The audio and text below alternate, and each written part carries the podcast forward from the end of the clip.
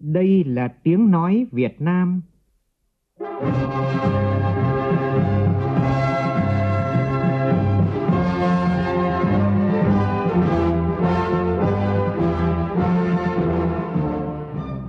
là tiếng nói Việt Nam,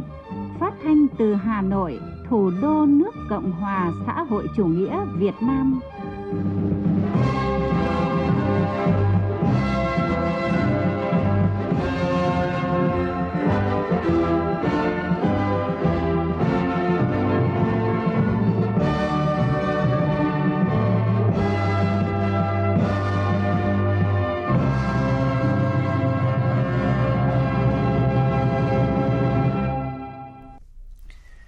Kính chào quý vị và các bạn. Mời quý vị và các bạn nghe chương trình Thời sự chiều của Đài Tiếng nói Việt Nam với những nội dung chính sau đây.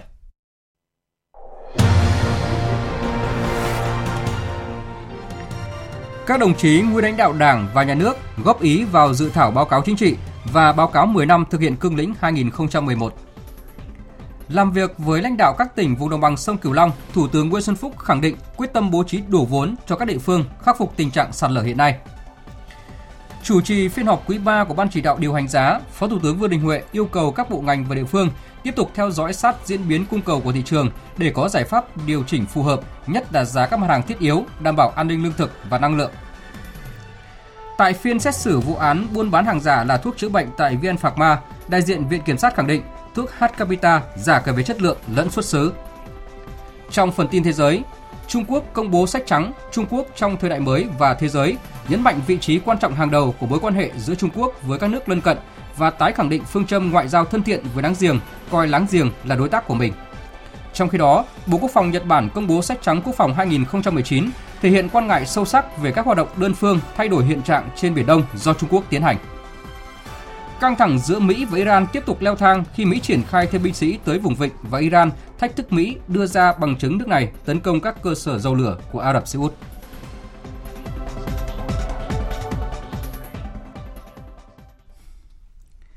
Bây giờ là nội dung chi tiết. Thưa quý vị và các bạn, để tiếp tục bổ sung hoàn thiện các dự thảo văn kiện trình Đại hội 13 của Đảng, hôm nay tại Hà Nội, Bộ Chính trị, Tiểu ban Văn kiện Đại hội 13 của Đảng đã tổ chức hội nghị lấy ý kiến các đồng chí nguyên lãnh đạo Đảng và Nhà nước góp ý dự thảo báo cáo chính trị và báo cáo 10 năm thực hiện cương lĩnh 2011.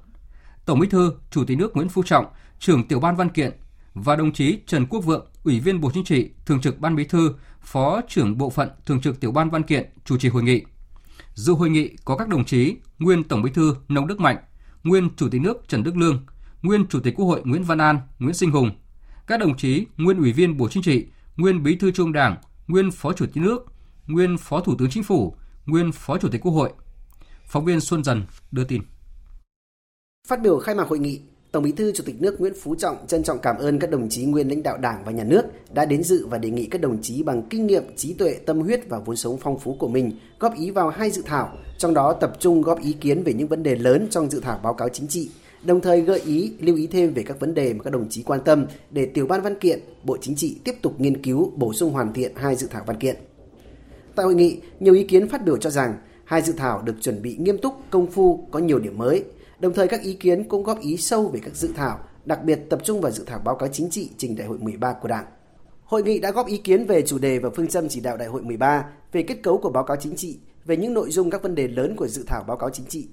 Trong đó tập trung góp ý về đánh giá thành tựu đạt được trong 5 năm qua, về những hạn chế, khuyết điểm và nguyên nhân, về những kinh nghiệm rút ra, góp ý về dự báo bối cảnh quốc tế và trong nước, về quan điểm mục tiêu tổng quát đến giữa thế kỷ 21 và mục tiêu đến năm 2025, 2030 và 2045,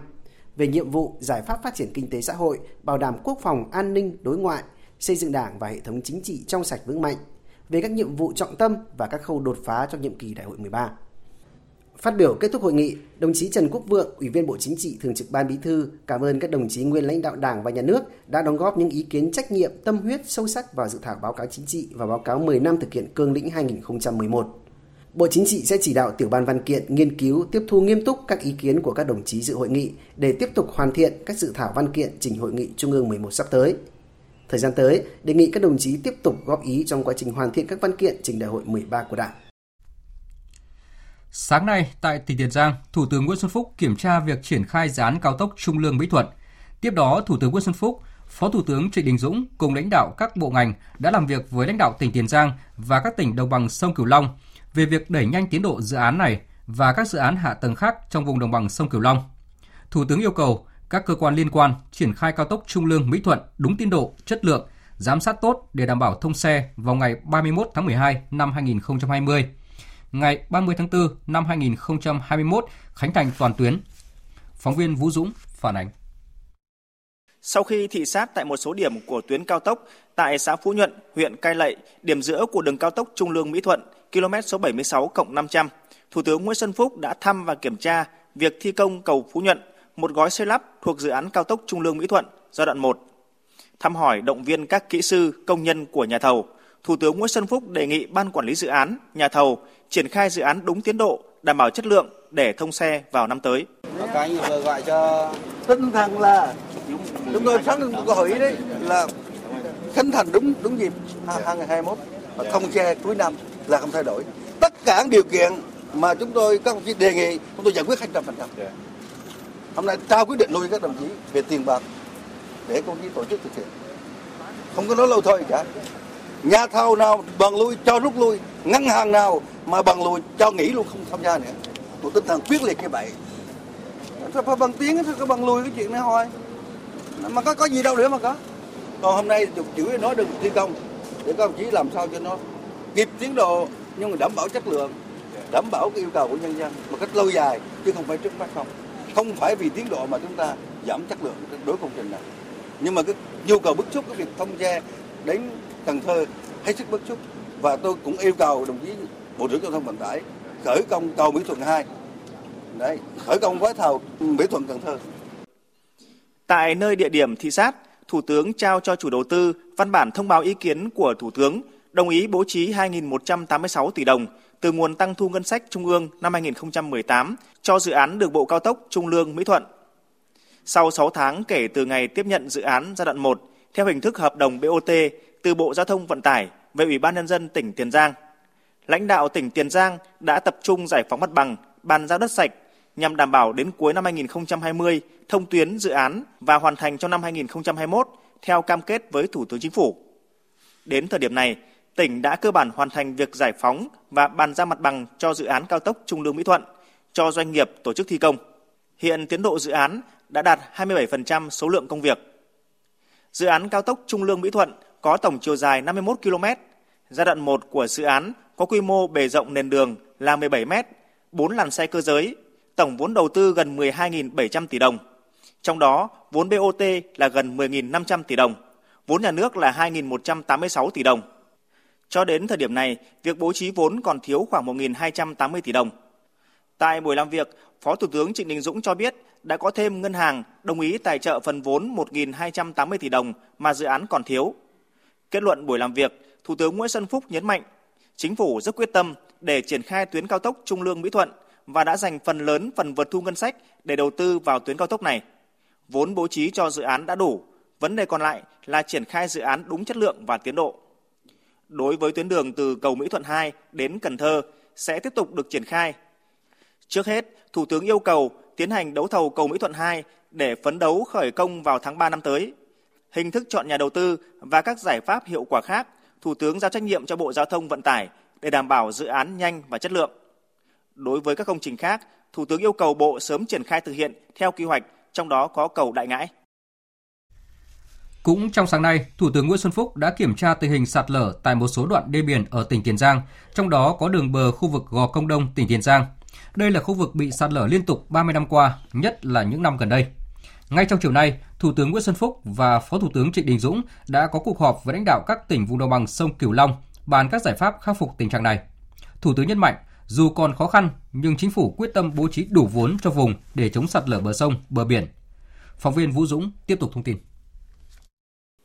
Báo cáo Thủ tướng Nguyễn Xuân Phúc trực tiếp tại hiện trường, Bộ trưởng Bộ Nông nghiệp và Phát triển Nông thôn Nguyễn Xuân Cường cho biết, kể từ năm 1990 đến năm 2018, khu vực này đã sạt lở, xâm lấn tới 702 ha.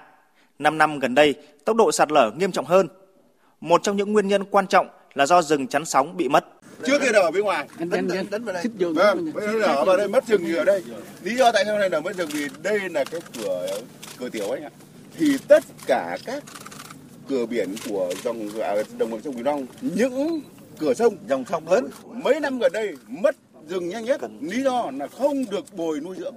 vừa trồng vừa giữ và vừa làm đê chứ nếu mà anh chỉ làm cứng không á yeah. anh không làm những giải pháp khác á, thì rất khó khăn. Ông phải làm Chính cái đê một cái đê mềm ở đây này một cái đê mềm đây này để để có tạo ra một cái tốc độ để mà trồng rừng tiếp tục. Chứ nếu như chúng ta cứng quá cứng quá không thì, thì đều là đối đầu hết không được. Vừa biện pháp cứng và biện pháp mềm thì mới giải quyết được vấn đề. Theo báo cáo của Bộ Nông nghiệp và Phát triển Nông thôn trong buổi làm việc chiều nay, hiện toàn vùng đồng bằng sông Cửu Long có hơn 560 điểm sạt lở, tổng chiều dài lên tới 830 km. Cũng theo bộ này, đang có 59 điểm sạt lở bờ sông ở mức đặc biệt nguy hiểm với chiều dài trên 100 km. Kết luận buổi làm việc, Thủ tướng nhấn mạnh biến đổi khí hậu đang tác động mạnh đến các tỉnh đồng bằng sông Cửu Long. Do đó, Thủ tướng yêu cầu Đảng bộ, chính quyền và nhân dân vùng phải có tinh thần ứng phó mạnh mẽ với tình trạng nước biển dâng, xâm mặn, sạt lở. Đảng, nhà nước luôn nỗ lực làm hết sức mình để hỗ trợ đồng bằng sông Cửu Long ứng phó và phát triển. Trong đó đã bố trí nguồn lực lớn trong suốt hơn 10 năm qua đầu tư cho vùng. Theo đó, Thủ tướng chỉ đạo cần đánh giá tổng thể căn cơ quy hoạch của vùng, từ đó áp dụng tiến bộ khoa học công nghệ trong xử lý vấn đề sạt lở của vùng hiệu quả hơn, tránh tình trạng làm trước hỏng sau. Trong đó cần tính toán các biện pháp như di rời và bố trí dân cư, làm đê mềm, kè cứng, giảm khai thác cát, các giải pháp về dự báo, vân vân. Trong báo cáo của các đồng chí phát biểu hôm nay, ờ, chúng ta có lưu ý đến cái việc ứng dụng hoặc công nghệ giảm thiểu cái này tốt nhất đó là áp dụng nhiều giải pháp công nghệ mới để giảm sóng gây bồi trong xử lý sạt lỡ bờ biển qua đó tăng cường ổn định nâng cao khả năng gây bồi giá thành hạ cho nên những giải pháp hai hàng cọc ly tâm phía trong hạ đá học đã phát huy tốt giảm từ 45 tỷ km xuống 30 tỷ km đối với bờ biển đông. 30 tỷ, một cái lấy xuống 20 tỷ,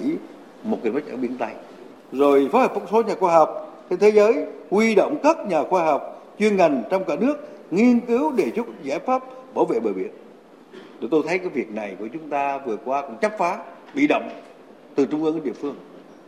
mà chưa có tinh thành chủ động, chưa tổng kết những mô hình cách làm tốt nhân dân cả nước tôi cũng giao cho bộ khoa học công nghệ tổ chức nghiên cứu một số đề tài đối với vùng bờ biển. Đồng bằng sông cửu long. Tôi đề nghị công chí nghiên cứu sát hơn vào nữa trong cái việc này. Cùng với bộ xây dựng đưa ra những cái phương pháp sớm hơn sớm kết luận hơn. Cái việc nóng bỏng người dân chúng ta phải tập trung làm. Mà trong khi quỹ nghiên cứu khoa học của chúng ta rất lớn. Thủ tướng cũng yêu cầu các bộ chức năng phải bố trí cán bộ ở các vùng có nguy cơ sạt lở lớn cùng với các địa phương để có phương án kịp thời, nhất là di rời, bố trí dân cư. Về vấn đề kinh phí, Thủ tướng cho biết chính phủ sẽ kiến nghị Quốc hội bố trí đủ vốn cho chống sạt lở bờ sông bờ biển khoảng 3.000 tỷ đồng để hỗ trợ vùng cho năm nay và năm tới. Thủ tướng lưu ý một số địa phương đã được bố trí vốn nhưng các công trình chống sạt lở bờ sông bờ biển vẫn chưa hoàn thành và yêu cầu đẩy nhanh tiến độ. Chính phủ sẽ tập trung nguồn lực để bố trí vốn cho công tác này, trong đó có việc xuất dự phòng trung ương năm nay cho đồng bằng sông Cửu Long, bố trí 1.000 tỷ đồng bằng vốn đầu tư trung hạn đã bố trí và một số nguồn ODA khác. Thủ tướng nhấn mạnh, dù còn khó khăn nhưng chính phủ quyết tâm bố trí đủ vốn cho vùng để chống sạt lở bờ sông bờ biển. Chúng tôi đồng ý trên, trên nền tảng kết luận số lượng này giao cho Bộ Đầu tư chủ trì cùng với Bộ Tài chính, Bộ Tài nguyên Môi trường, Bộ Nông nghiệp Phát triển Nông thôn, Bộ Tài nguyên Môi trường và các cái cơ quan có liên quan các đồng chí sớm đề xuất cho Thủ tướng Chính phủ. Trong đó nền tảng mà đề xuất quan trọng là phải Bộ Nông nghiệp Phát triển Nông thôn. Bởi công chí đã có khảo sát, có số liệu chứng minh và từ đó Bộ Kế hoạch Đầu tư các đồng chí xem xét sớm trình Thủ tướng Chính phủ. Và tôi cho rằng chậm nhất là trong tháng 10 năm nay báo cáo Thủ tướng Chính phủ. Chia làm hai giai đoạn chủ yếu năm nay và một phần năm 2020 giải quyết đủ số vốn căn bản này. Đây là một quyết sách trách nhiệm của chính phủ của thủ tướng chính phủ đối với đồng bằng sông cửu long một lần nữa. Mặc dù trước đó chúng ta đã cung ứng vào một cái lượng vốn rất lớn cho khu vực này nhưng mà tình hình vẫn rất nghiêm trọng. Thì các ông chí nói với tôi rằng tôi nghĩ rằng nếu đủ số tiền này thì cơ bản sạt lở biển và sông ở đồng bằng sông cửu long để xử lý dứt điểm. Về vấn đề hạn mặn và vụ đông xuân, Thủ tướng yêu cầu Bộ Nông nghiệp và Phát triển Nông thôn có biện pháp tính toán diện tích lúa để trồng các loại cây khác cho phù hợp. Về lâu dài, cần chuẩn bị phương án khoa học và công nghệ để ứng phó. Thủ tướng cũng giao Bộ chuẩn bị một hội nghị chuyên đề để giải quyết vấn đề lương thực cho vùng đồng bằng sông Cửu Long, khắc phục tình trạng thiếu nước sinh hoạt và sản xuất trong bối cảnh hạn mặn.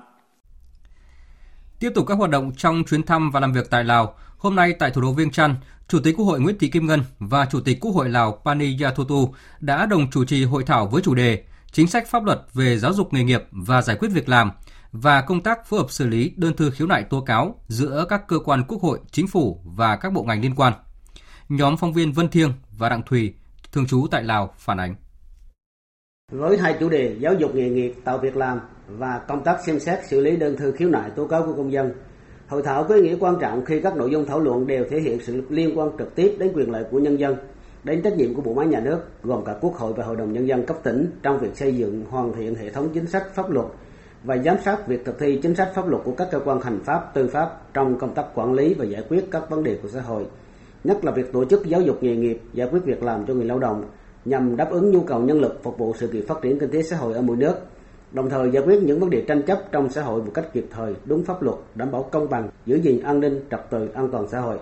Đồng chủ trì hội thảo, Chủ tịch Quốc hội hai nước Việt Nam, Lào đều khẳng định hợp tác chia sẻ kinh nghiệm hoạt động xây dựng chính sách và giám sát việc thực hiện chính sách pháp luật, đảm bảo quyền và lợi ích chính đáng của công dân là một trong những ưu tiên hàng đầu của Quốc hội hai nước. Điều này thể hiện rõ vai trò, trách nhiệm của Quốc hội hai nước đối với những vấn đề quan trọng của quốc gia và là biểu hiện sinh động của quan hệ hợp tác ngày càng thiết thực, hiệu quả giữa hai đảng, hai nhà nước Việt Nam, Lào. Tại hội thảo, lãnh đạo các ủy ban của Quốc hội và một số bộ ngành của Việt Nam và Lào đã tập trung chia sẻ kinh nghiệm liên quan đến việc phân cấp quản lý giữa các ngành liên quan đến giáo dục kỹ năng nghề nghiệp và đào tạo nghề đáp ứng nhu cầu của thị trường, xây dựng và quản lý quỹ lao động và quỹ đào tạo giáo dục nghề nghiệp để khuyến khích hoạt động giáo dục nghề nghiệp, đào tạo nghề cho người lao động. Kinh nghiệm trong tiếp nhận, kiểm tra, nghiên cứu và xử lý đơn thư khiếu nại tố cáo và bài học rút ra từ thực tiễn giám sát và phối hợp trong công tác giải quyết khiếu nại tố cáo của công dân. Sự phối hợp giữa các cơ quan của Quốc hội, các bộ ngành, chính quyền địa phương để thúc đẩy việc giải quyết có hiệu quả những vấn đề phát sinh trong thực tiễn đời sống, đòi hỏi cơ quan lập pháp phải tiếp tục hoàn thiện chính sách pháp luật trong các lĩnh vực này ở mỗi nước nhằm tạo điều kiện để người dân tham gia quản lý nhà nước theo tinh thần dân biết, dân bàn, dân làm, dân kiểm tra, để nhân dân thực hiện quyền làm chủ đất nước, đấu tranh với các hiện tượng tiêu cực, tham nhũng, lãng phí, bảo vệ lợi ích hợp pháp của nhà nước và nhân dân. Phó Thủ tướng, Bộ trưởng Bộ Ngoại giao Phạm Bình Minh bắt đầu các hoạt động nhân dịp dự phiên thảo luận cấp cao khóa họp thứ 74 Đại hội đồng Liên Hợp Quốc. Phó Thủ tướng Phạm Bình Minh đã có buổi tiếp Thứ trưởng Ngoại giao Mỹ David Hahn. Tin của phóng viên Phạm Huân. Tiếp kiến Thứ trưởng Bộ Ngoại giao Mỹ David Hahn đến chào xã giao, Phó Thủ tướng Phạm Bình Minh khẳng định Việt Nam coi trọng và mong muốn tăng cường quan hệ với Hoa Kỳ trong bối cảnh hai nước chuẩn bị kỷ niệm 25 năm bình thường hóa quan hệ vào năm 2020, đề nghị hai bên phối hợp tăng cường tiếp xúc và đối thoại, nhất là cấp cao, làm sâu sắc hơn và mở rộng khuôn khổ quan hệ thương mại đầu tư, an ninh quốc phòng và tăng cường hợp tác trong các vấn đề quốc tế và khu vực. Thứ trưởng David Hen bày tỏ vui mừng quan hệ đối tác toàn diện giữa hai nước thời gian qua duy trì đã phát triển được chất, hiệu quả, mong muốn đưa quan hệ hai nước đi vào chiều sâu trên tất cả các lĩnh vực, đồng thời khẳng định cam kết của Hoa Kỳ đối với hòa bình, an ninh và thịnh vượng tại khu vực Ấn Độ Dương Thái Bình Dương. Hoa Kỳ có lợi ích trong việc đảm bảo trật tự dựa trên luật lệ, tự do, an ninh, an toàn hàng hải và hàng không tại Biển Đông, mong muốn hai bên duy trì tiếp xúc ở các cấp, thường xuyên tham vấn và phối hợp trong quan hệ song phương cũng như các diễn đàn đa phương. Trước đó, trong các cuộc hội kiến song phương với Thủ tướng Cộng hòa Uganda, Thủ tướng đảo Quốc Xanh Vincent Kirenadin và Ngoại trưởng Algeria, các bên đều bày tỏ tình cảm sâu sắc với Việt Nam. Chúc mừng Việt Nam đã trúng cử làm ủy viên không thường trực Hội đồng Bảo an Liên Quốc nhiệm kỳ 2020-2021 với số phiếu cao kỷ lục, thể hiện sự tín nhiệm cao của cộng đồng quốc tế dành cho Việt Nam, đồng thời đề xuất các biện pháp nhằm tăng cường trao đổi đoàn, thúc đẩy hợp tác kinh tế, thương mại, đầu tư, giao lưu nhân dân, phối hợp tại các diễn đàn đa phương. Thời sự VOV, nhanh, tin cậy, hấp dẫn. Chương trình thời sự chiều nay tiếp tục với các nội dung đáng chú ý khác. Các bộ ngành địa phương tiếp tục theo dõi sát diễn biến cung cầu của thị trường để có giải pháp điều chỉnh phù hợp về giá, nhất là giá các mặt hàng thiết yếu cho dịp lễ Tết cuối năm. Đây là yêu cầu của Phó Thủ tướng Vương Đình Huệ, trưởng ban chỉ đạo điều hành giá tại phiên họp của ban chỉ đạo về kết quả thực hiện công tác điều hành giá quý 3 và dự báo kiến nghị điều hành giá những tháng cuối năm nay. Phản ánh của phóng viên Phương Thoa. Trong quý 3, chỉ số giá tiêu dùng so với quý trước có tăng nhưng tốc độ tăng thấp hơn dự báo sẽ tạo thêm dư địa để chính phủ, các địa phương điều hành lạm phát và là cơ sở để điều chỉnh hợp lý một số dịch vụ công do nhà nước quản lý. Theo ước tính của Tổng cục Thống kê, CPI bình quân 9 tháng tăng khoảng 2,52% là mức tăng thấp nhất trong cùng kỳ 3 năm qua. Đối với mặt hàng điện, Tập đoàn Điện lực Việt Nam đã có văn bản báo cáo kết quả cập nhật tính toán phương án giá bán lẻ điện bình quân quý 2 năm 2019 là hơn 1.800 đồng một kWh, tăng 1,03% so với giá bán lẻ điện bình quân hiện hành. Hiện, Bộ Công Thương đang phối hợp với Bộ Tài chính tiến hành kiểm tra, giả soát kết quả tính toán này của EVN. Đáng chú ý, quý 3, mặt hàng xăng dầu đã có 6 kỳ điều chỉnh giá với 2 lần điều chỉnh tăng, 4 lần điều chỉnh giảm, dừng sử dụng chi quỹ bình ổn giá đối với tất cả các mặt hàng xăng dầu, mức trích quỹ giảm dần từ 200 đến 700 đồng mỗi lít trong tháng 9. Thứ trưởng Bộ Công Thương Đỗ Thắng Hải cho biết, Bộ đã có văn bản và trực tiếp chỉ đạo các đầu mối xăng dầu nhập khẩu có kế hoạch đảm bảo nguồn cung xăng dầu. Liên quan đến lĩnh vực nông nghiệp, ông Nguyễn Văn Việt, vụ trưởng vụ kế hoạch Bộ Nông nghiệp và Phát triển Nông thôn cho biết, 9 tháng qua, hầu hết các sản phẩm trong lĩnh vực nông nghiệp đều giảm giá. Cuối năm nay, dự kiến sẽ thiếu hụt nguồn cung thịt lợn, nhưng không nhiều, khoảng 3 đến 4% tương ứng với 200.000 tấn thịt lợn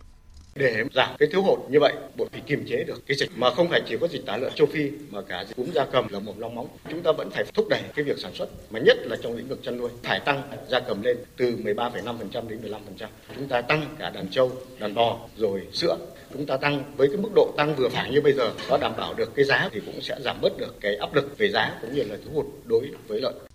Sau khi nghe báo cáo, Phó Thủ tướng Vương Đình Huệ nhận định Dựa trên các kịch bản giá thịt lợn tăng 10%, xăng dầu và ga tăng thêm 10%, điều chỉnh giá dịch vụ y tế theo mức lương cơ sở mới và các vấn đề thiên tai bão lũ thì vẫn kiểm soát được CPI trong năm 2019 là ở mức thấp từ 3,3 đến 3,5%. Do đó, Phó Thủ tướng Vương Đình Huệ đặt ra mục tiêu điều hành của cả năm 2019 sẽ là 3,5%. Phó Thủ tướng Vương Đình Huệ đề nghị Bộ Công Thương chủ động trong à, điều hành sản xuất phân phối các nguồn hàng, nhất là phối hợp với các bộ để mà đẩy mạnh cái xuất khẩu, kiểm soát cái cây nhập khẩu. Không những chỉ số giá mà còn liên quan đến các cân thanh toán. Ngân hàng nhà nước Việt Nam tiếp tục à, điều hành chính sách tiền tệ chủ động linh hoạt, kiểm soát cái lạm phát à, mục tiêu là khoảng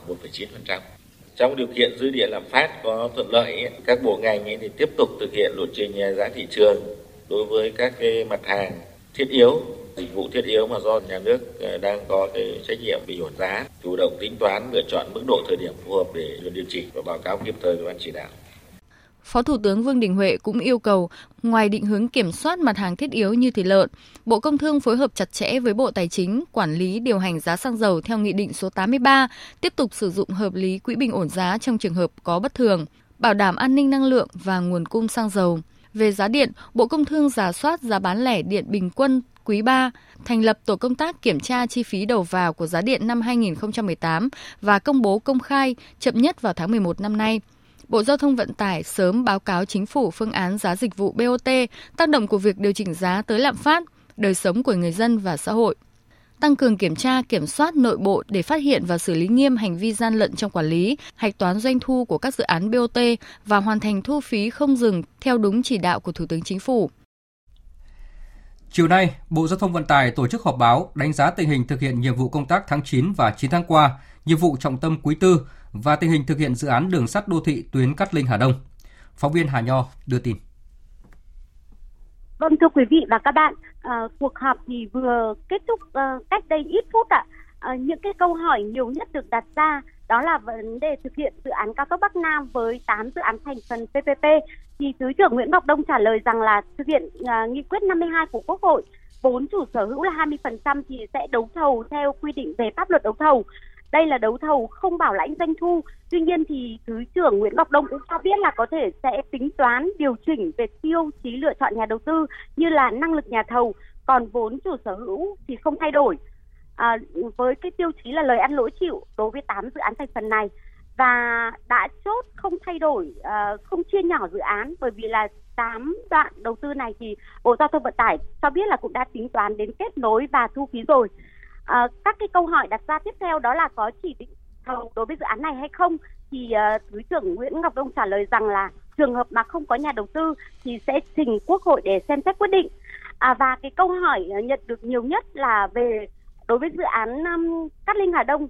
đối với một phần trăm chưa hoàn thiện hệ thống hiện nay thì là thứ trưởng Nguyễn Ngọc Đông cho rằng là, là liên quan đến vấn đề uh, làm uh, hoàn thiện hệ thống và chỉnh trang làm đẹp. Nhưng mà cái tồn tại lớn nhất là xây dựng cơ bản thì đã nghiệm thu. Nhưng mà cái bộ phận lắp đặt thiết bị các bộ phận chậm là vì còn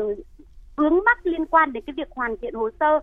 do nhiều nguyên nhân nhưng mà rõ ràng đây là bài học đắt giá và thứ trưởng ờ, Nguyễn Ngọc Đông cũng khẳng định như vậy. Theo yêu cầu của Thủ tướng Chính phủ là chỉ đạo để đảm bảo an toàn dự án này thì hiện nay hồ sơ về vấn đề này thì đang được ờ, thuê chuyên gia Pháp để đánh giá. 6 trên 14 báo cáo thì đã được đưa ra và tiếp tục đang được hoàn thiện.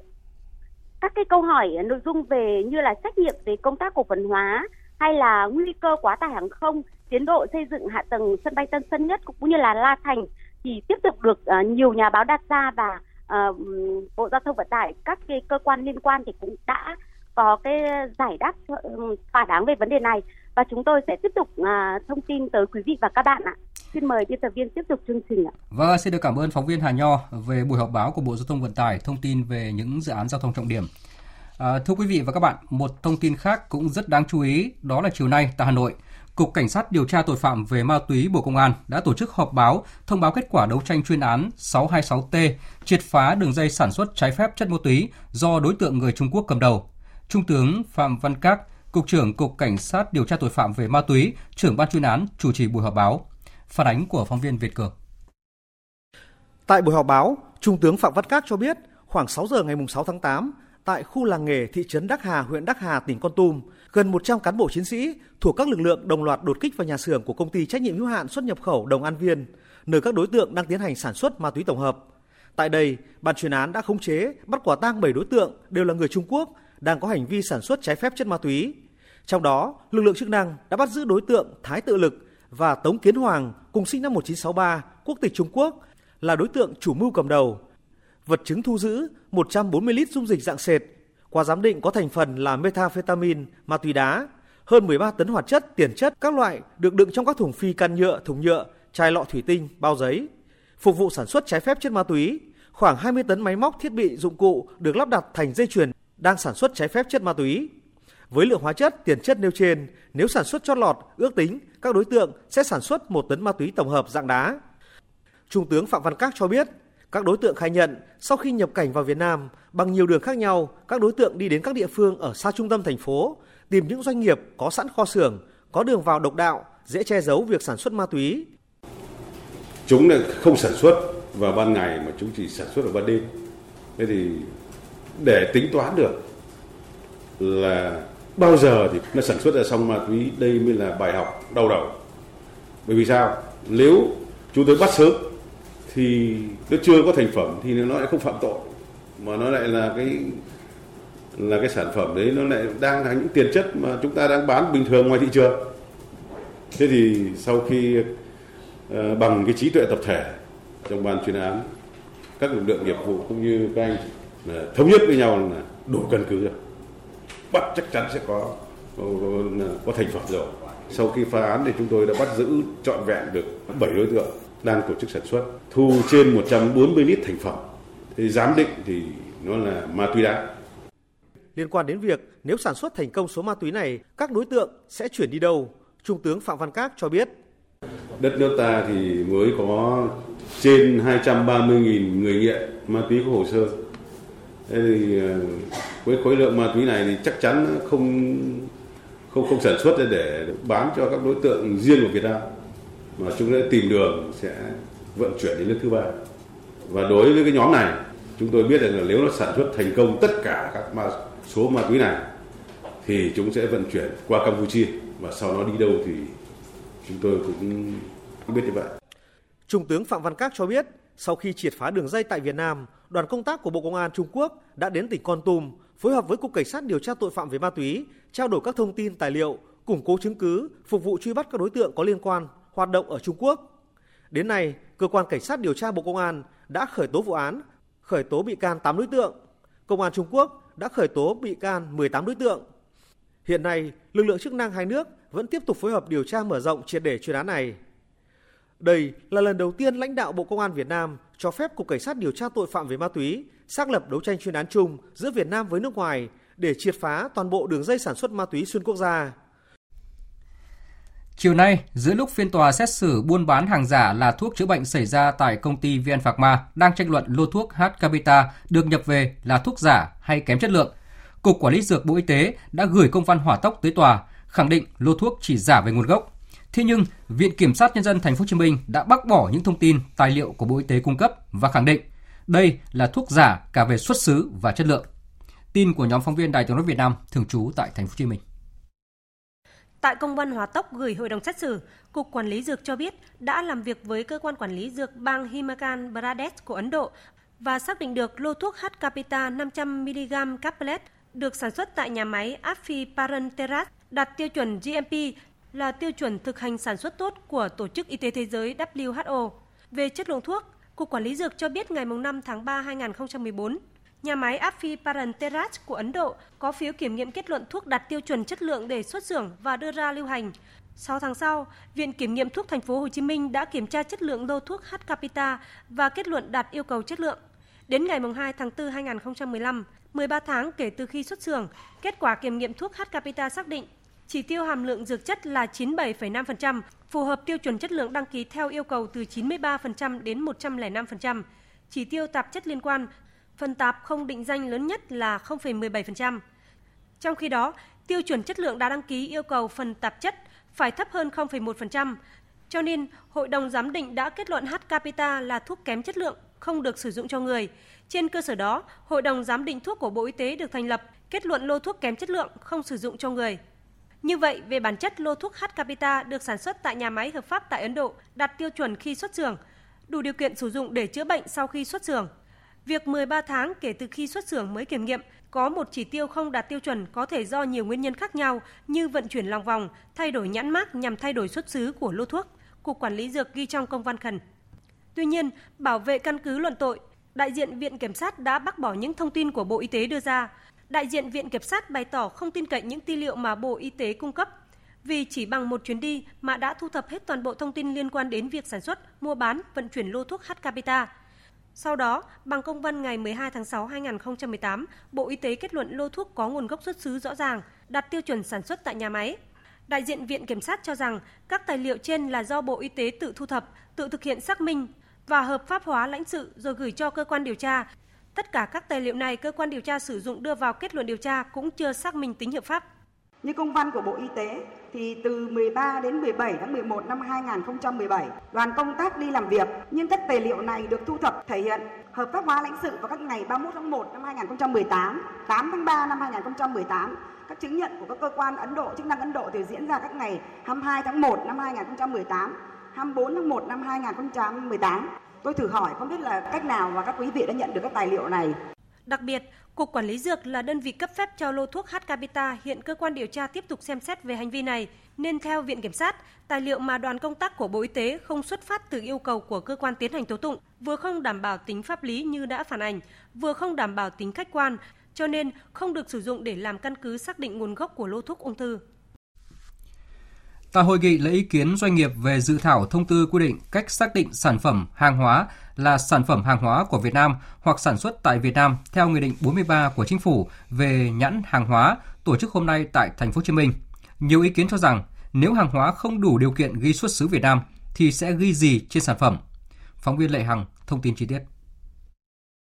Hiện nay, Việt Nam đã ban hành nhiều quy định xuất xứ hàng hóa nhưng chỉ mới áp dụng cho hàng hóa xuất khẩu và nhập khẩu. Còn đối với hàng hóa sản xuất trong nước bao gồm cả sản xuất, có đầu vào nhập khẩu và sau đó lưu thông trong nước như thế nào thì được gắn sản phẩm của Việt Nam hay sản phẩm sản xuất tại Việt Nam tạo nên sự lúng túng cho doanh nghiệp. Tại hội thảo, nhiều đại biểu góp ý cho rằng nên quy định sản phẩm không được sản xuất hoàn toàn ở Việt Nam nhưng được ghi nhãn mát hàng Việt Nam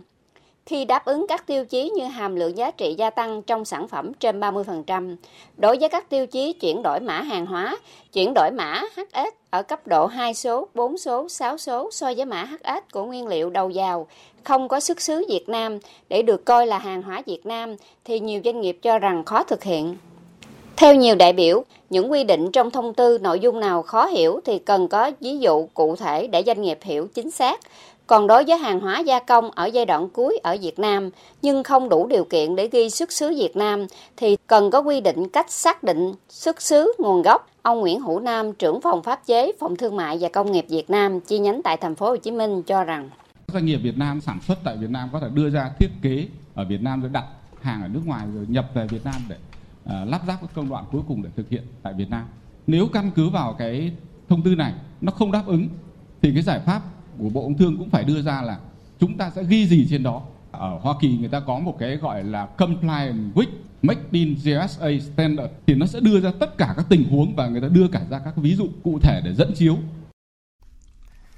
Tổ chức Lao động Quốc tế ILO và Phòng Thương mại và Công nghiệp Việt Nam chi nhánh Thành phố Hồ Chí Minh hôm nay đã triển khai chiến dịch 100 ngày nói không với tai nạn lao động. Mục tiêu của chiến dịch là nhằm huy động sự tham gia của hơn 100 doanh nghiệp tại Việt Nam cùng nhau cam kết đạt 100 ngày không xảy ra tai nạn lao động tại nơi sản xuất, bao gồm cả chấn thương nhỏ và nguy cơ gây tai nạn.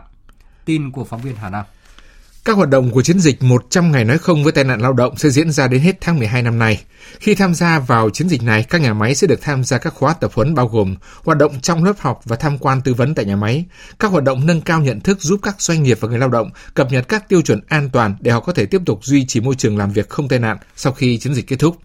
Theo số liệu năm 2018 của Bộ Lao động Thương binh và Xã hội, tai nạn lao động tại nơi làm việc đã khiến hơn 1.000 người tử vong và 8.200 người khác bị thương. Việc này không chỉ gây ra thương tật mất mát cho người lao động và gia đình họ, mà doanh nghiệp cũng chịu tổn thất lớn về mặt kinh tế. Tổ chức Lao động Quốc tế ước tính những thiệt hại về bồi thường, giảm ngày công, sản xuất, đào tạo và cải tổ bị gián đoạn, cũng như chi phí chăm sóc sức khỏe chiếm khoảng 3,94% GDP hàng năm của thế giới. Chính vì vậy, việc đầu tư vào sự an toàn của người lao động sẽ mang lại lợi ích rất lớn như sức khỏe và động lực của người lao động, tránh các chi phí liên quan đến tai nạn lao động cho các doanh nghiệp cũng như toàn xã hội. Tiếp theo, biên tập viên Phương Anh sẽ chuyển đến quý vị và các bạn một số thông tin thời tiết đáng chú ý. Thưa quý vị và các bạn, thủ đô Hà Nội tiếp tục có nắng hanh khô vào ban ngày, đêm không mưa, sáng sớm có sương mù và sương mù nhẹ rải rác và nhiệt độ trong khoảng 21 đến 33 độ. Chất lượng không khí ở Hà Nội vẫn ở mức kém, người dân thì nên hạn chế ra ngoài trời quá lâu, đặc biệt là trẻ em, người già và những người có tiền sử bệnh hô hấp. Tình trạng ô nhiễm không khí này được dự báo là sẽ duy trì đến cuối tuần và chỉ được cải thiện khi mà đón một đợt gió mùa đông bắc tràn về. Từ ngày mai đến hết ngày mùng 1 tháng 10 thì nắng sẽ nhiều hơn, hanh khô hơn nhưng mà vẫn mát mẻ về đêm và sáng. Đà Nẵng đến Bình Thuận có mưa rào và rông, phía Nam có mưa rào và rông vài nơi, nhiệt độ trong khoảng 23 đến 32 độ. Tây Nguyên và Nam Bộ vẫn tiếp tục kiểu thời tiết mưa rào và rông vào chiều tối, nhiệt độ trong ngày dao động từ 24 đến 34 độ. Mời quý vị và các bạn nghe tiếp chương trình Thời sự chiều của Đài Tiếng nói Việt Nam. Thưa quý vị và các bạn, được Kin, cựu Tổng thống Pháp Jacques Chirac qua đời. Hôm nay, Tổng Bí thư, Chủ tịch nước Nguyễn Phú Trọng đã gửi điện chia buồn đến Tổng thống Pháp Emmanuel Macron và Thủ tướng Chính phủ Nguyễn Xuân Phúc đã gửi điện chia buồn đến Thủ tướng Pháp Edouard Philippe. Cùng ngày, Phó Thủ tướng Bộ trưởng Bộ Ngoại giao Phạm Bình Minh đã gửi điện chia buồn đến Bộ trưởng châu Âu và Ngoại giao Pháp Jean-Yves Le Drian. Thưa quý vị và các bạn, theo tin của phóng viên Huỳnh Điệp thường trú tại Pháp, thì Pháp sẽ tổ chức một ngày quốc tang vào tuần tới để tưởng niệm Tổng thống Jacques Chirac, vị Tổng thống thứ 22 của nước Pháp vừa qua đời vào sáng qua. Tổng thống Pháp đương nhiệm ông Emmanuel Macron đã có bài phát biểu trên sóng truyền hình vinh danh các đóng góp của vị Tổng thống thứ 22 đối với nước Pháp trong sự nghiệp chính trị hơn 40 năm qua. Bất kể có cùng quan điểm với ông đấy hay không, tất cả chúng ta đều nhận thấy trong ông ấy những điểm tương đồng giúp chúng ta tập hợp lại. Jacques Chirac từ con người trong một gia đình những nhà giáo đã đảm nhận nhiều chức vụ từ công chức, nghị sĩ, bộ trưởng, thủ tướng, thị trưởng Paris đến chức vụ cao nhất là Tổng thống nước Cộng hòa Pháp, nhưng chưa bao giờ quên nguồn gốc của mình. Trong suốt thời gian làm tổng thống, ông Jacques Chirac đã giúp nước Pháp thể hiện được tiếng nói độc lập trong các vấn đề quốc tế, đặc biệt là việc phản đối cuộc tấn công của Mỹ và đồng minh vào Iraq năm 2003 khi không có nghị quyết của Hội đồng Bảo an Liên Hợp Quốc, đóng góp vào việc kết thúc chiến tranh tại Nam Tư Cũ hay việc thiết lập an ninh hòa bình tại Liban. Nước Pháp công nhận những đóng góp mà cựu Tổng thống Jacques Chirac đã dành cho đất nước. Pháp sẽ tổ chức một ngày quốc tang vào thứ hai tuần tới, ngày 30 tháng 9 2019. Bên cạnh đó, Điện Elysee, nơi ông Jacques Chirac đã làm việc trong vòng 12 năm liên tục, sẽ mở cửa từ 21 giờ ngày 26 tháng 9 đến ngày Chủ nhật tới, để người dân Pháp có thể đến chia buồn vì sự ra đi của cựu Tổng thống. Tiếp theo là một số tin quốc tế đáng chú ý.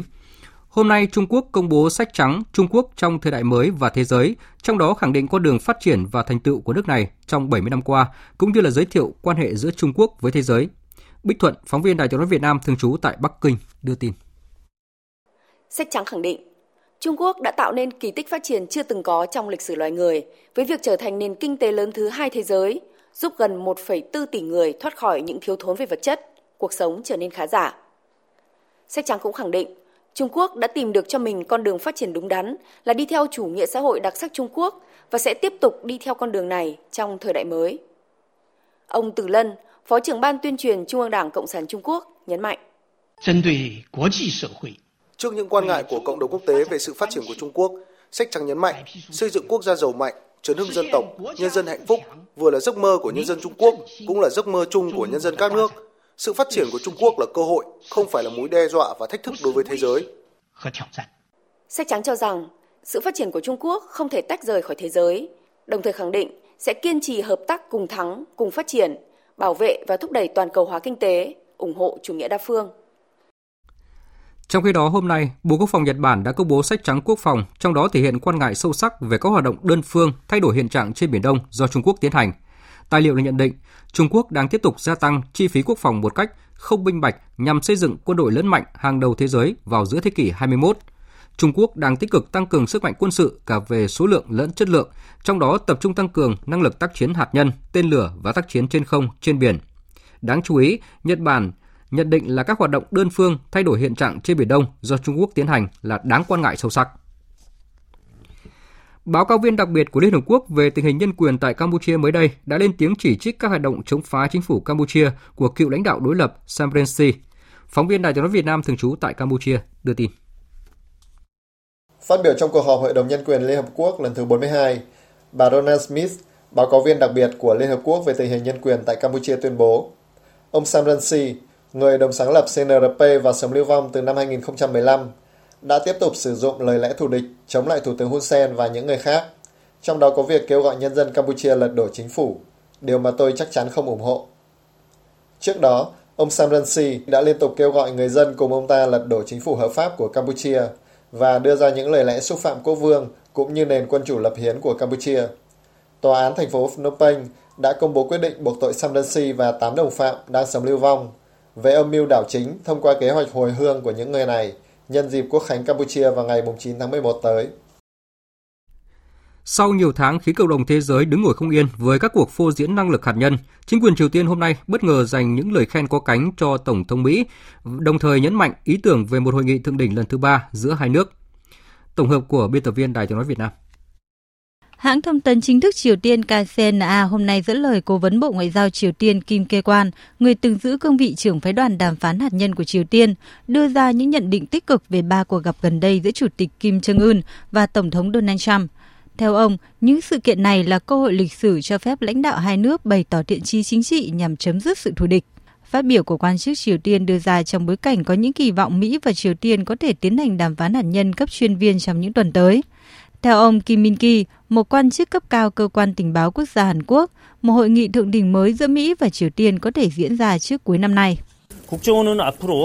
Cơ quan tình báo quốc gia tin rằng các cuộc đàm phán cấp chuyên viên giữa Mỹ và Triều Tiên có thể diễn ra trong vòng 2 đến 3 tuần. Nếu hai nước đạt được thỏa thuận, chúng tôi hy vọng hội nghị thượng đỉnh Mỹ-Triều lần thứ ba có thể được tổ chức trước cuối năm nay. Những nhận định này là hoàn toàn có cơ sở sau khi Tổng thống Donald Trump hồi đầu tháng này quyết định sa thải cố vấn an ninh quốc gia John Bolton, một nhân vật diều hâu trong chính quyền Mỹ do bất đồng lập trường về nhiều hồ sơ nóng, đặc biệt là Triều Tiên.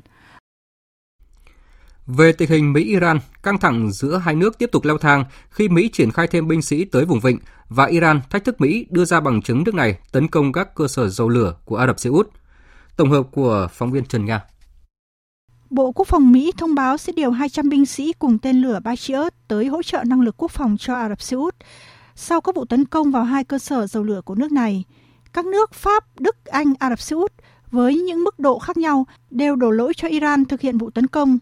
Ngoại trưởng Mỹ Mike Pompeo cho biết chính quyền Mỹ đã chia sẻ bằng chứng vụ tấn công với các nước tại diễn đàn Đại hội đồng Liên Hợp Quốc. Theo lời Ngoại trưởng Mỹ, Iran đang áp dụng chiêu thức cố tìm cách che giấu thông qua sử dụng lực lượng ủy nhiệm. Lực lượng ủy nhiệm mà ông Pompeo đề cập ở đây chính là phiến quân Houthi ở Yemen.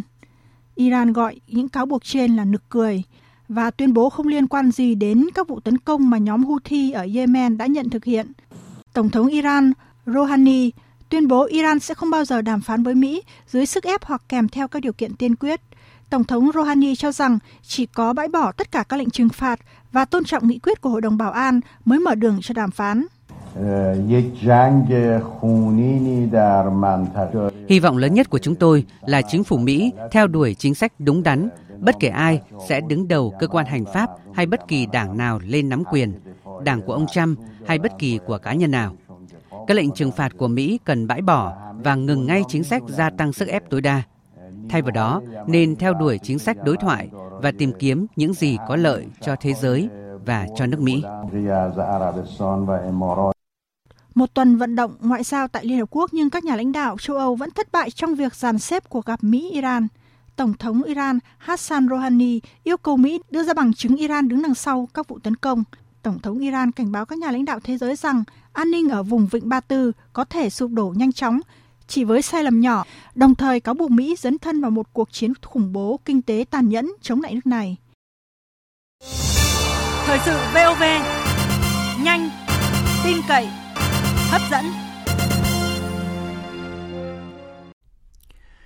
Thưa quý vị và các bạn, năm 1979, sau khi thoát khỏi họa diệt chủng Pol Pot Ieng Serin, chính phủ Campuchia đề nghị Việt Nam giúp đỡ đài phát thanh Phnom Penh. Dù vừa đi qua cuộc chiến tranh, nền kinh tế còn nghèo, lạm phát có lúc lên tới 8%, 800%, nhưng ngay khi bạn cần là ta có mặt. Lãnh đạo Đài Tiếng nói Việt Nam khi ấy đã cử ngay một đoàn chuyên gia kỹ thuật và chuyên gia biên tập sản xuất các chương trình phát thanh sang giúp bạn khôi phục lại đài phát thanh bị tàn phá và tổ chức các chương trình phát thanh, đào tạo đội ngũ biên tập viên. Nói như cố nhà báo Mai Thúc Long, nguyên phó tổng giám đốc Đài Tiếng nói Việt Nam, đoàn chuyên gia của ta khi ấy đã giúp bạn nhưng không tính toán lợi ích vật chất cho mình. Bài viết của phóng viên Minh Hưởng. Em dịu dàng trong điều mùa Apsara. 40 năm trước, đoàn chuyên gia kỹ thuật đầu tiên được lãnh đạo Đài Tiếng Nói Việt Nam cử sang giúp Đài Phát thanh Campuchia do ông Huỳnh Ngọc Ấn làm trưởng đoàn, sang giúp bạn khôi phục đài phát thanh bị tàn phá. Khi tới Campuchia, đoàn chuyên gia kỹ thuật phải nghiên cứu hệ thống cơ sở vật chất đài phát thanh của bạn – vì công nghệ kỹ thuật phát sóng khác với hệ thống mà Đài Tiếng Nói Việt Nam đang sử dụng. Ông Đào Tiến Ngỏ, một thành viên trong đoàn cho biết, các thành viên phải làm việc suốt ngày đêm để tìm hiểu hệ thống quy trình phát thanh của Đài Phát thanh Phnom Penh, hệ thống máy phát sóng, kỹ thuật hòa âm để kịp thời phát sóng các chương trình. Sau khi nắm vững các thiết bị,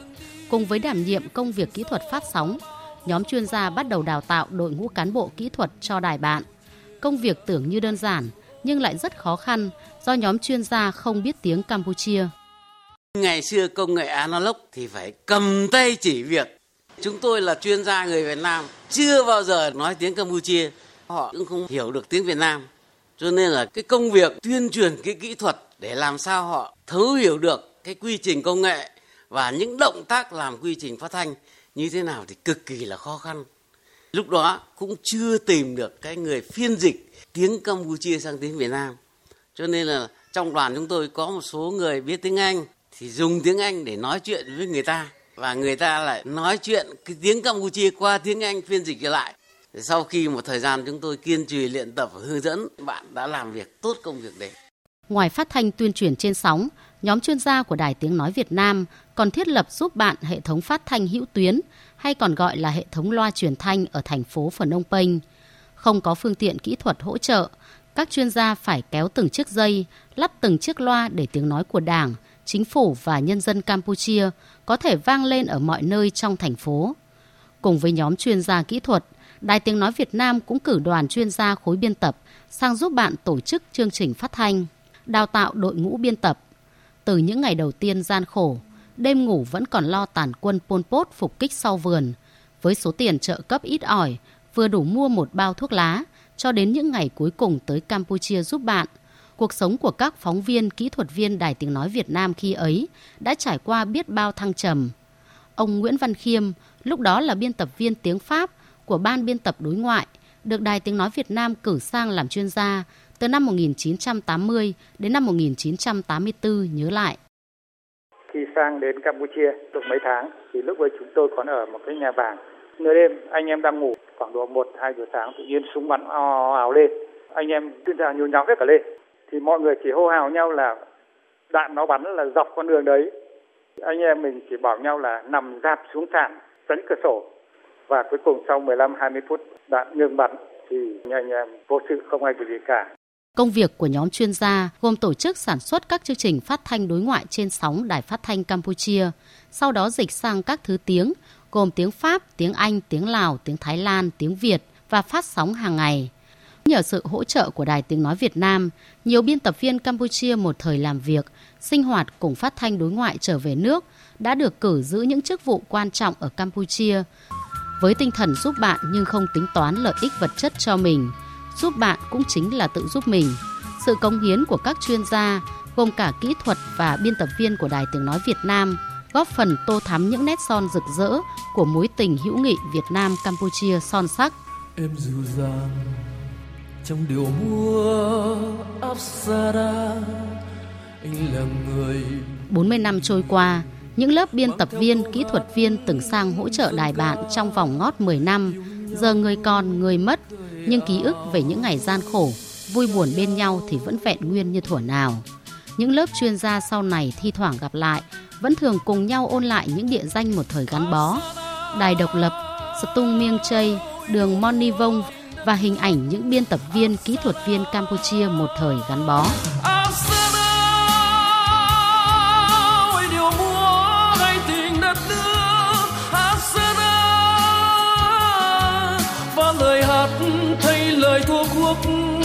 yêu nhau cười áo cho nhau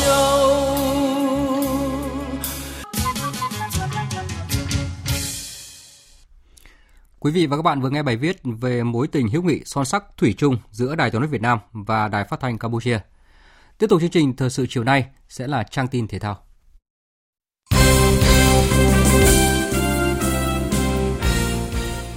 Thưa quý vị và các bạn, trong ngày hôm nay, Bưu điện Việt Nam tiến hành chuyển phát tới tay người hâm mộ hơn 18.000 vé xem trận Việt Nam gặp Malaysia vào ngày 10 tháng 10 trên sân Mỹ Đình thuộc vòng loại World Cup 2022.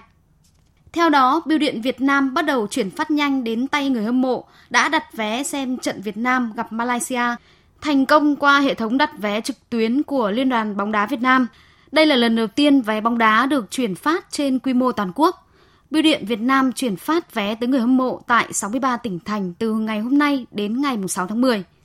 Trong trường hợp khách hàng không nhận vé trong thời gian quy định, vé sẽ được chuyển lại về VFF. Liên quan đến các trận đấu ở bảng G vòng loại World Cup 2022, khu vực châu Á, Liên đoàn bóng đá Indonesia đã chính thức công bố danh sách 25 cầu thủ chuẩn bị cho hai trận đấu với UAE và Việt Nam. Trong bản danh sách được huấn luyện viên Simon McManamy triệu tập có 4 gương mặt mới được tăng cường – Bốn cầu thủ được bổ sung gồm có thủ môn Wawan Hendrawan của Bali United, tiền vệ Wawan Febiato của Tira Pesicabo, tiền đạo Lebi Eridani của Bonel FC và tiền vệ Dani Santoto của Amera FC.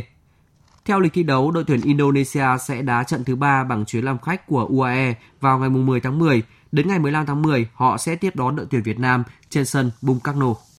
Theo thông tin từ lãnh đạo câu lạc bộ Hà Nội, vào lúc 2 giờ sáng nay, ban huấn luyện và 23 cầu thủ Hà Nội lên đường tới Cộng hòa Dân chủ Nhân dân Triều Tiên, chuẩn bị thi đấu trận lượt về chung kết liên khu vực AFC Cup 2019 với đội chủ nhà câu lạc bộ 25 tháng 4. Theo lịch trình bay, toàn đội quá cảnh tại Trung Quốc trước khi chuyển hướng bay tới Triều Tiên. Ở trận lượt đi tại sân hàng đẫy vào tối ngày 25 tháng 9, hai đội đã hòa nhau với tỷ số 2-2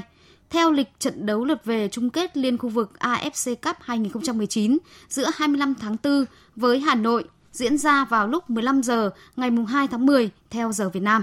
Những ngày này tại thành phố Hồ Chí Minh đang diễn ra giải cờ vua đồng đội toàn quốc. Ở ván đấu đầu tiên diễn ra ngày hôm qua 26 tháng 9, Trường Sơn Thảo Nguyên đã thắng cặp Khánh Huy Thùy Linh Thừa Thiên Huế 2-0. Do thi đấu ở nội dung đôi nam nữ nên Trường Sơn Thảo Nguyên không tranh tài đồng đội nam, đồng đội nữ. Đáng tiếc là ở nội dung đồng đội nam vắng mặt khá nhiều kỳ thủ hàng đầu Việt Nam như Lê Quang Liêm, Nguyễn Anh Khôi, Thành phố Hồ Chí Minh, Trần Tuấn Minh, Hà Nội. Trong khi đó, nội dung đồng đội nữ thu hút hầu hết các kỳ thủ hàng đầu cờ vua Việt Nam như Võ Thị Kim Phụng, Bắc Giang, Hoàng Thị Bảo Trâm, Thành phố Hồ Chí Minh, Lương Phương Hạnh, Bình Dương, Nguyễn Thị Mai Hưng, Bắc Giang, Bạch Ngọc Thùy Dương, Thành phố Hồ Chí Minh.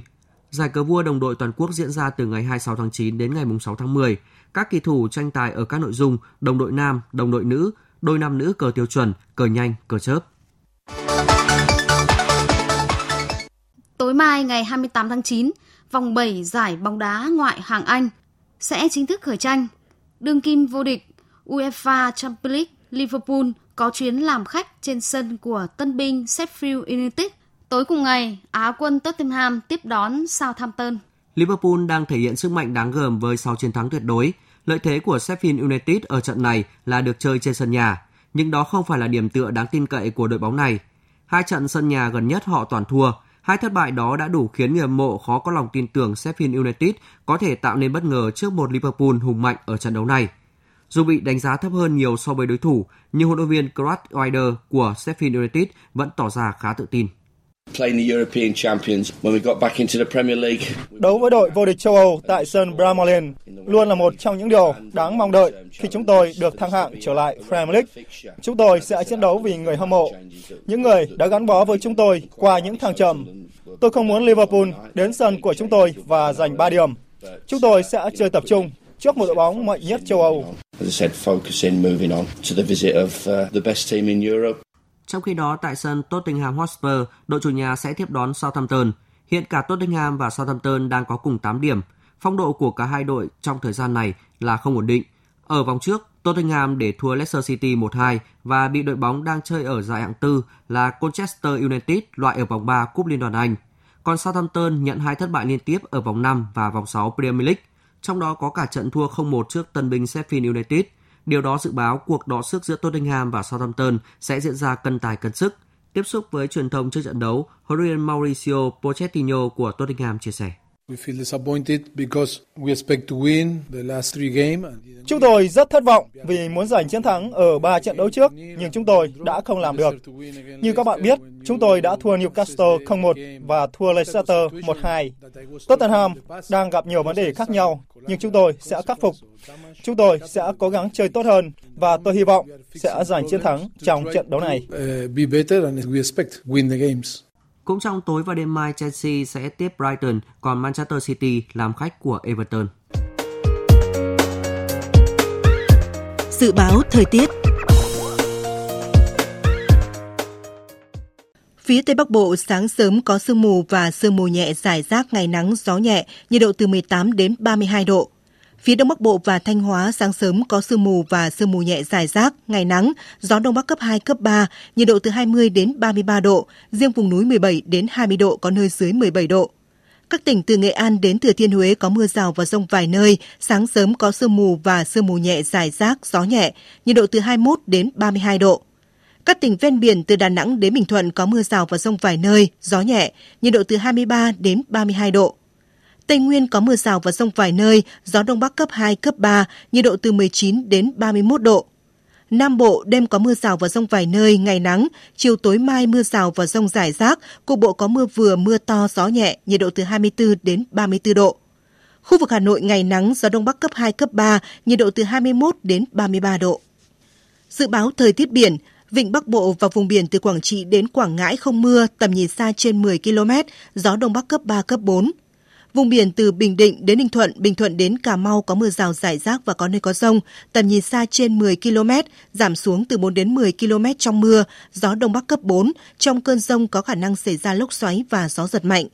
Vùng biển từ Cà Mau đến Kiên Giang bao gồm cả Phú Quốc có mưa rào rải rác và có nơi có rông, tầm nhìn xa trên 10 km, giảm xuống 4 đến 10 km trong mưa, gió đông cấp 3 cấp 4, trong cơn rông có khả năng xảy ra lốc xoáy và gió giật mạnh. Khu vực Bắc, giữa và Nam Biển Đông có mưa rào và rông vài nơi, tầm nhìn xa trên 10 km, gió Đông Bắc cấp 3, cấp 4. Khu vực quần đảo Hoàng Sa thuộc thành phố Đà Nẵng có mưa rào và rông vài nơi, tầm nhìn xa trên 10 km, gió Đông Bắc cấp 4, cấp 5. Khu vực quần đảo Trường Sa thuộc tỉnh Khánh Hòa không mưa, tầm nhìn xa trên 10 km, gió Đông Bắc cấp 3, cấp 4. Vịnh Thái Lan có mưa rào và rông rải rác, tầm nhìn xa trên 10 km, giảm xuống từ 4 đến 10 km trong mưa, gió đông cấp 3, cấp 4. Trong cơn rông có khả năng xảy ra lốc xoáy và gió giật mạnh. Những thông tin dự báo thời tiết vừa rồi đã kết thúc chương trình thời sự chiều nay của Đài Tiếng nói Việt Nam. Chương trình do các biên tập viên Nguyễn Cường, Thu Hằng và Nguyễn Hằng thực hiện với sự tham gia của phát thanh viên Hùng Sơn và kỹ thuật viên Việt Thái. Chịu trách nhiệm nội dung Nguyễn Thị Tuyết Mai. Cảm ơn quý vị và các bạn đã dành thời gian lắng nghe.